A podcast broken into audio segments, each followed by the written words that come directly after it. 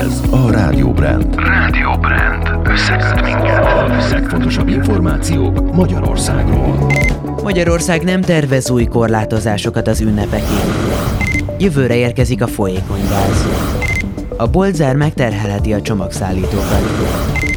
Szép jó napot kívánok, Varga Zalán vagyok a hírekkel. Kettől érvényes az időseknek fenntartott vásárlási idősáv.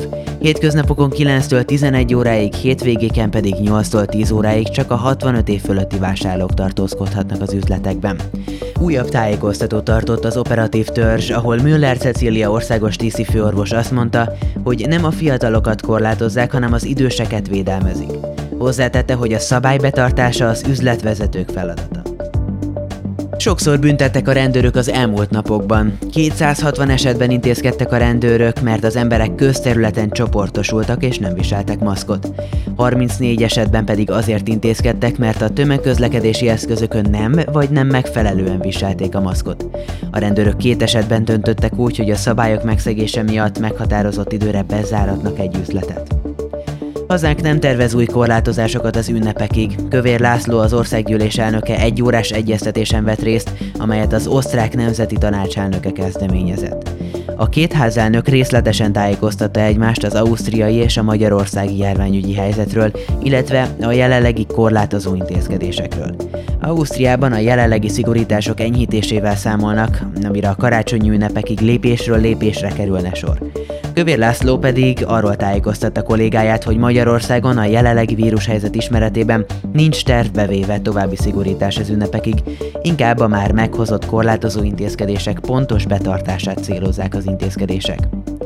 Terrorista indítatású támadás gyanúja miatt indított nyomozást a svájci főügyészség. Lugano városban egy késes támadás miatt indult nyomozás. A rendőrség közlése szerint egy 28 éves svájci nő támad késsel két másik nőre az üzletben.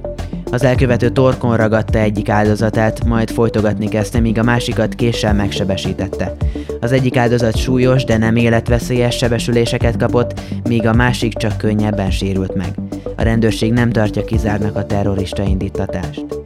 Jövőre érkezik a folyékony gáz. Komoly előrelépést jelent Magyarország gázellátásában, hogy elkezd üzemelni Horvátországban egy terminál, amely cseppfolyósított gázt képes fogadni.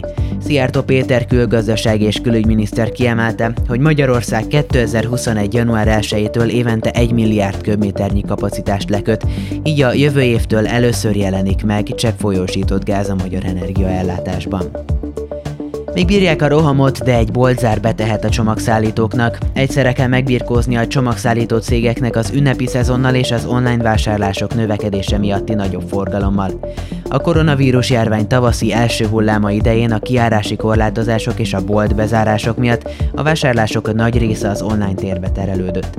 Ez a csomagforgalom kiugró növekedését eredményezte. A Magyar Posta adatai szerint áprilisban 30%-kal volt nagyobb a beérkezett csomagok száma a tervezethez képest.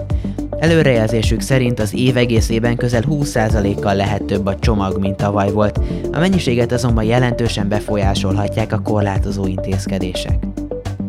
Felállították a parlament előtt az ország karácsonyfáját.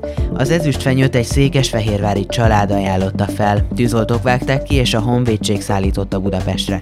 A 15 méter magas, csak nem 80 cm törzsát mérőjű fát 40 évvel ezelőtt ültették.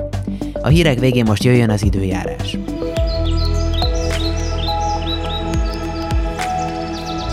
Túlnyomóan borult, ködös idő várható, csak kevés helyen, legnagyobb eséllyel a Tiszentúlon lehet felszakadozás. Szitálás bárhol előfordulhat. Többnyire mérsékelt marad a szél, csak a kisalföldön élénkülhet meg.